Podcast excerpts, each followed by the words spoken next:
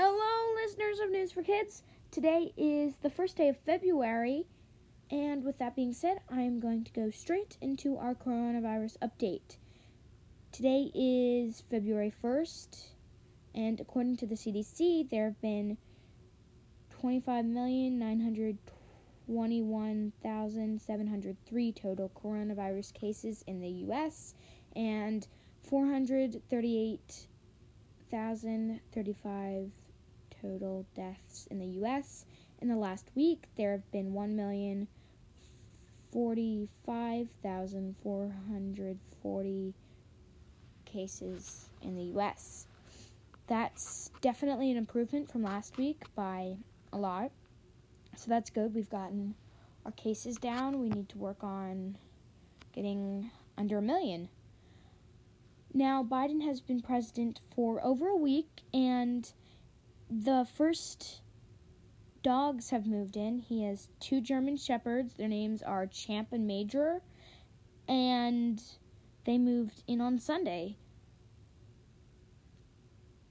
Most presidents choose to have pets. The most famous would probably be Bill Clinton's cat, Socks.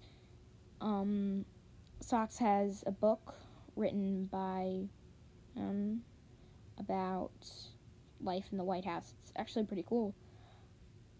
Democrats now control the Senate after three more Democratic senators were sworn into office one from California and two representing Georgia. So now we have more Democrats in the Senate than Republicans, and the number of Democrats overruns the power of Mitch McConnell, who's the leader of the Senate, who is also a Republican. So that means we can vote for what Democrats want. That's the Senate can vote for what the Democrats want because there are more of them. So, yes, that's pretty much it for this week. Not too much has happened. Nothing bad, nothing good. Well, nothing too bad, nothing too good. So I'm just going to finish up with the joke of the week. And here we go. Why don't scientists trust atoms? Give you a few seconds to try to answer.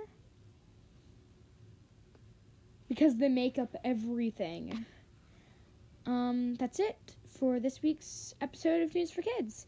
Tune in next week to hear this week's news.